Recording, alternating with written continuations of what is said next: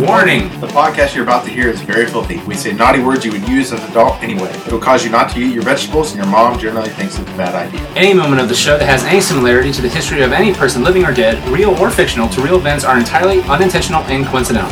Unless we're specifically noted otherwise in the cast and crew credits, all celebrity voices are impersonated and no celebrity has endorsed any aspect of the show.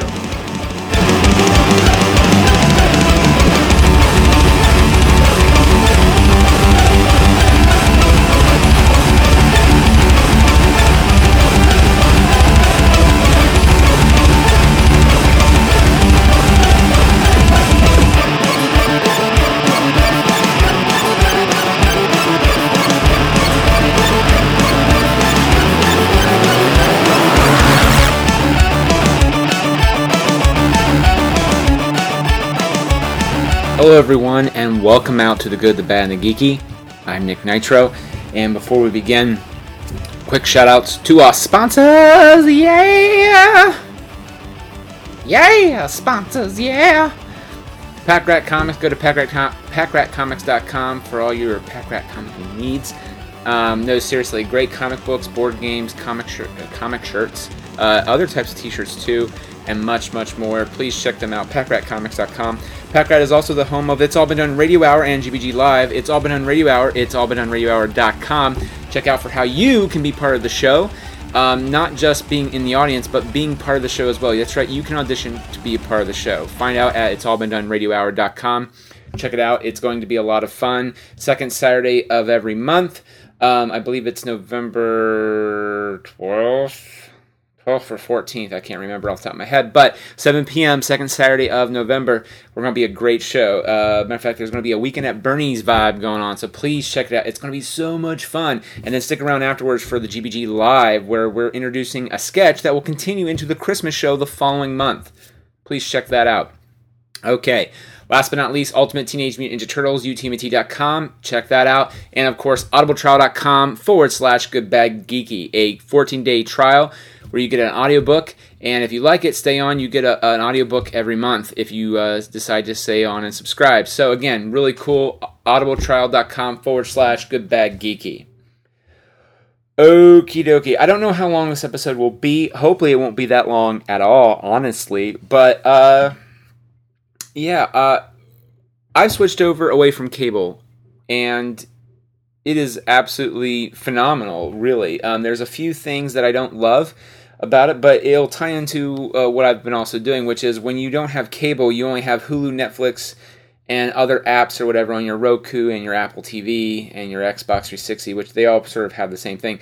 You really get into a sense of, oh, okay, this is what I have available at my fingertips to watch. And one of those is uh, the, the, the is like old catalog of older shows um, in some cases the first one I would throw out there is uh, Invader Zim. I don't know why. I don't love the show. I love the theme song more than anything, and it's like 30 seconds to a minute long, and I feel like I've already donated my time to that, that I might as well donate my time to. Uh, to watching the rest of the episode, and it's not horrible. Uh, actually, I, I really love the animation style, and I think it's really inventive in some cases.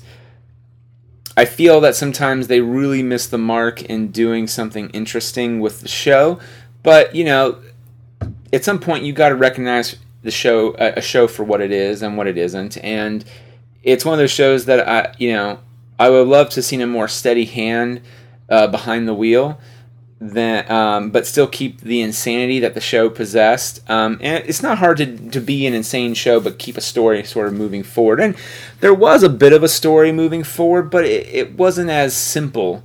Um, or it was, you know, you could technically watch any episode out of order and it would be the same guys. Um, and I feel that's weird um, because the show merits itself very much so.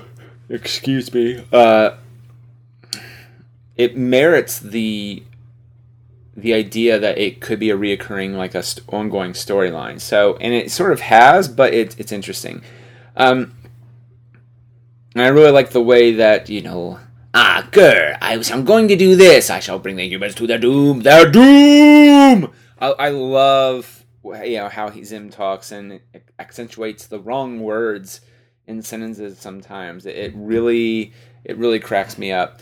Uh, and GIR's funny. Everyone loves GIR. I remember when the show was out, everyone loved GIR, and I think GIR's funny, but I really love Zim more than I love GIR. And maybe it's just a maturity thing. I don't know. Speaking of maturity, I'll throw this out there too. Uh, back in 1999 or so, or 98, 99, when The West Wing came out, I did not. I watched the pilot and I wasn't like, look, I liked Aaron Sorkin, I liked The American President, and I liked uh, A Few Good Men, but I did not love The West Wing. I felt like it was, um, uh, it was really over the top um, from what I really wanted to hear. Now, cut to years later, and maybe it's just because I am older, a little bit more mature. Uh, I, and also, I'm a big fan of Sorkin's other works, like The Newsroom. Um, and look, I'll throw this out there. Sports Night is a is an okay show. I don't love it, but um, granted, though, I haven't watched it uh, since I watched it. Oh, geez, when uh, about 10, 15 years ago, the first and second season. I watched it, and again, it's an okay show. I had more interest in that than say The West Wing necessarily, uh, or do you know I mean, just the politics behind it. But now I feel like I have a little more of a vested interest in what's going on. Uh, I mean, again, I think it's like a maturity issue. I guess I don't know, because um, again, I hate politics. I'll throw that out there, and I still don't like politics, but um, they're a nece- uh, they're necessary evil, Sally. But I I am way more drawn to The West Wing now, and I find it to be absolutely phenomenal. Um, I started watching the first season yesterday, and I'm literally about halfway through the first season. Things that are interesting about The West Wing is Aaron Sorkin wrote almost every single episode just by himself in, in many cases. Uh, or it feels like that. I mean, I'm watching the credits, and his name it, it either uh, the title plays by someone else, but it's written by him, uh, or it's him and some other person, or it's just him. Nine times out of ten, though, it's mostly him. I'm not to discredit anyone who was a writer on The West Wing. I want to throw that out there too. But uh, out of all his projects, I will say that is the one that really, really doesn't sound like it feels like Aaron Sorkin, but it doesn't feel like Aaron Sorkin. If you watch The American President, if you watch Steve Jobs, uh, if you watch anything by him, the characters have a patter, uh, a patter back and forth, um, and how they say dialogue. It's very, it's very Aaron Sorkin. The West Wing, though, has moments of that, but each character feels like like look, I hate to say it, but every character in the newsroom to me feels like an offshoot of Aaron Sorkin. And that's fine. Now, granted, I love the newsroom. I'm going to be very clear about that. And yes, at the end of the day, the characters are different characters, but they still feel written by the same guy. You know what I mean? Um, West Wing though doesn't feel that way necessarily. Like when a character soap bo- soap boxes about something, then yeah, there's a little bit like, but each character, even though they soapbox kind of like an Aaron Sorkin character would do, they still feel like their own character. They don't feel like they're part of Aaron Sorkin, if that makes sense. So the trait of a character giving long monologues about the the the the rhymes and reasons of things that are bad or good or whatever, that's a very Aaron Sorkin thing. And that's again, that's fine. That's in all his shows. But the, the thing that I find fascinating is for the most part, each character and maybe I don't know if it's the acting of the of the actors because again all the actors that are in uh, a Steve or not Steve Jobs but like even Steve Jobs but every actor that is in an Aaron Sorkin joint so to speak uh like they're all amazingly talented actors. Um there are times where the social network for example does and doesn't feel like Aaron Sorkin. Um West Wing does and doesn't feel like Aaron Sorkin. The American president feels like Aaron Sorkin. Um, Few Good Men does and doesn't feel like Aaron Sorkin. It, it's saying. It's a very weird thing. Like um, some of the characters feel like actually full, well-developed characters. The newsroom, on the other hand, outside of maybe two characters, I don't really feel that. Um, and I'm sure Jimmy will fully disagree, and that's fine. Uh, because again, I'm not saying that The Newsroom is a horrible show. Matter of fact, it's one of my favorite shows ever. Uh, but as someone who's a fan of his work, you can tell um, and or I, I can tell. I feel like you know that these are all the opinions of the same man. While the West Wing, it's it's really a, bit, a little bit harder for me to discern that. You know what I mean? Even though I know that at the end of the day, they probably are all the opinions of of the head writer, which is Aaron Sorkin, up until he left the show at least. But still, you get a, a very good sense that, which is why I'm really intrigued by a season after season. I think it's season five when he left the show. Um, if I make it that far, I think I will. But it's really fascinating to me about how you know uh, Sorkin, the writing in The West Wing, at least in this first season, is just phenomenal to the point where, like, again, I know that it's a Sorkin uh, penned uh, drama, but each character feels very unique, feels very original, and I feel like they have their own voice, not necessarily the voice of Aaron Sorkin. And I think that's important because, look, Kevin Smith is a very good writer, but there are times where if you uh, read something by him or hear something uh, written by him, you know it it there are times where it feels uniquely like a Kevin Smith thoughts being put to page, and other times it feels like it's a Kevin Smith character. Those I think are very two distinctive things. So there are characters in the West Wing that are Aaron Sorkin characters, but they're not necessarily Aaron Sorkin that makes sense. Well, I feel like the newsroom is every character is an Aaron Sorkin character that is Aaron Sorkin. Uh, it, I know that's probably really fucking confusing to get your head around, but um, that, I, I, think that's an, an, important thing to, to realize. And my memory of Sports Night is not that great. As a matter of fact, it makes me, makes me want to go back and rewatch Sports Night um, because again, anything that takes place in the entertainment industry, for ill or for not, sort of reminds me of uh, you know, uh, it, it, reminds me of something that I definitely want to watch and see, and I will probably enjoy, even though it's Sports Night deals with sports. Um, yeah. But no, so far West Wing is phenomenal. I really like it. Each character feels very well, again, fully formed. I feel like an Aaron Sorkin character, not Aaron Sorkin as an Aaron Sorkin character, if that makes sense. Uh, so, again, phenomenal. And I want to go back and rewatch Sports Night too. I'm only halfway through the first season of West Wing, and again, absolutely phenomenal. I'm really enjoying it. matter of fact, the last episode I watched was Toby Ziegler, which is a Richard Schiff.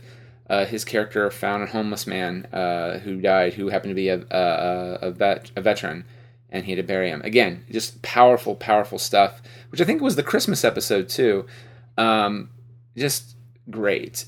It makes me really wish sometimes that uh, it's a beautiful thing to see a writer who um, you know that is very much a certain type of writer like you can tell little things that the writer does but um, it feels very matter of fact i'm intrigued to see if as the show goes on if what i'm thinking is unique about the show now actually will turn the other way which is characters become less aaron sorkin characters but uh, aaron sorkin characters that are aaron sorkin so um, i'm very intrigued by that that uh, process also throwing out there is, uh, and it's just because really I, it started off with me watching it because I really uh, hadn't seen it in a long time, and it's it's available on Netflix.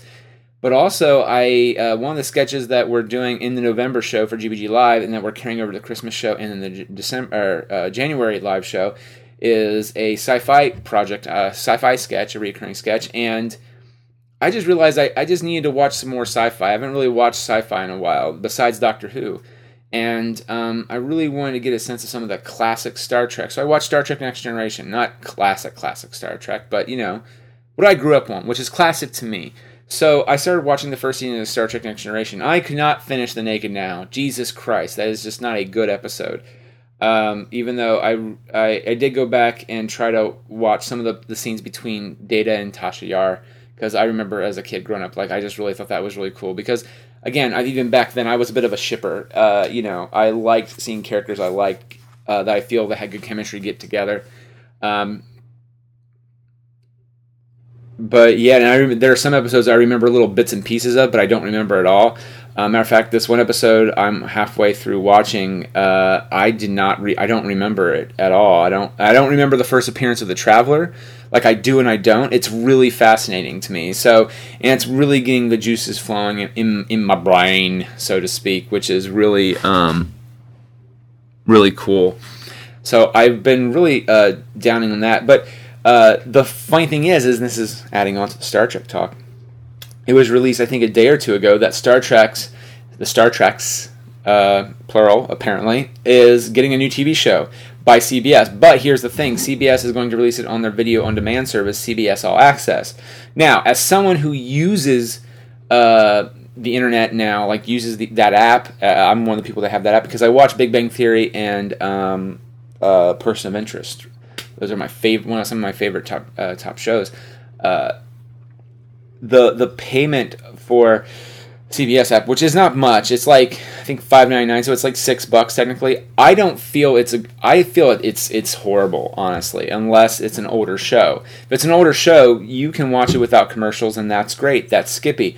But when you don't, when you watch a show like Big Bang Theory or uh, Person of Interest, like a new season, it sucks because when you watch it, and this is what I don't like about it the the ads and the NBC app does this too. Like the way it does the ads, I would rather pay eleven dollars a month and get even the new shows without ads. Now, what's great is is that Les Moonves during a, a press conference where they discussed Star Star Trek mentioned that they're thinking of releasing a version of their CBS app where for their normal network shows that I think for I think they said it was like nine ninety nine a month, they would take out the commercials, and that to me is phenomenal. Matter of fact, I really wish they would do that. Uh, matter of fact, I would go as far as to say that this is what the new cable this is this is what the new cable standard should be. And if I was a cable provider, uh, I, there's a part of me that wishes I had the money and resources. I would start my own cable company, and I would work with stations and go, look, we would like you, if possible, to uh, do a version of your channel. How much would you charge to have your channel in the package? And if so, how much would it cost for you to do an on demand app for Roku, Xbox, uh, PlayStation, uh, Apple TV, whatever? And as long as you have access to that, and also, and honestly, offer the app by itself on demand, like like HBO Now.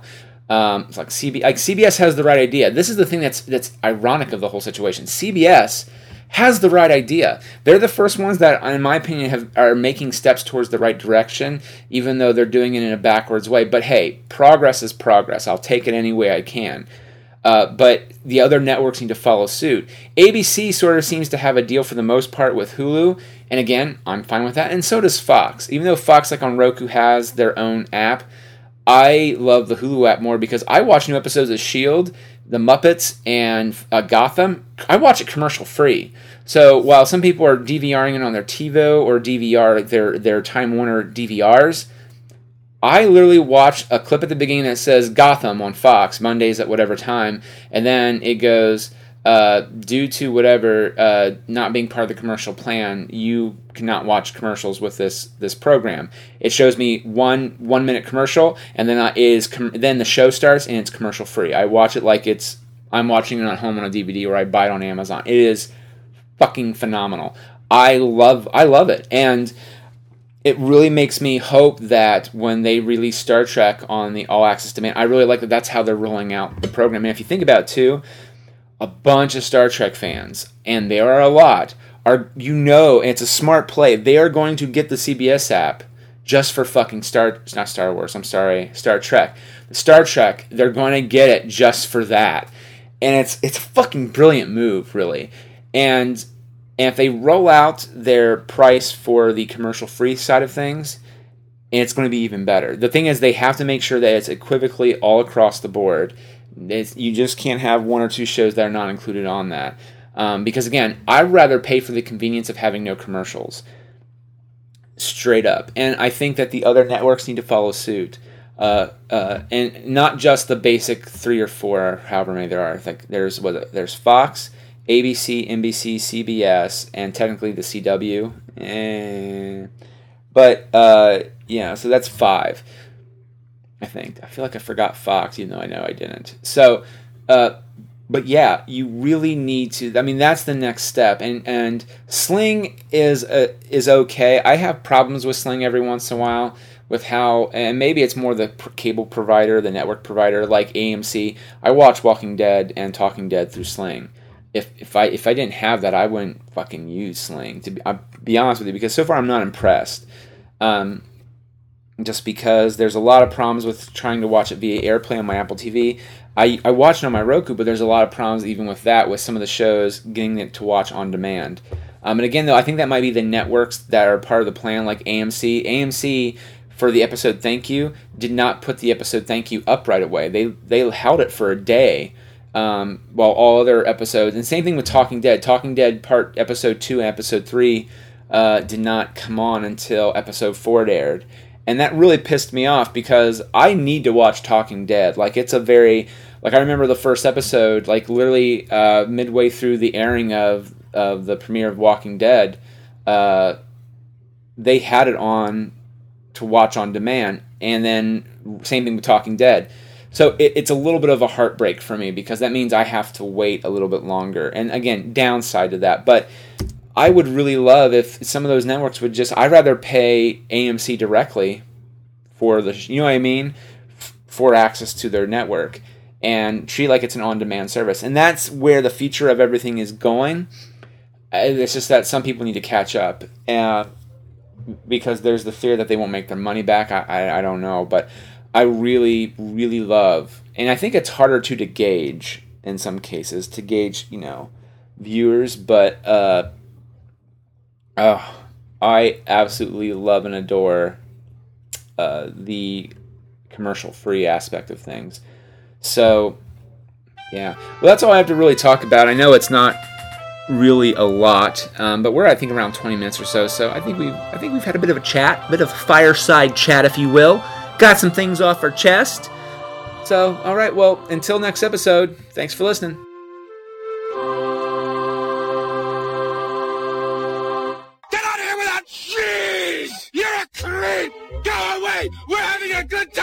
Time you start up, cheapers! Ugh! Go have some coffee with cream or something! Because I'll tell you something! This is a happy place! What the fuck am I supposed to say? what song is that?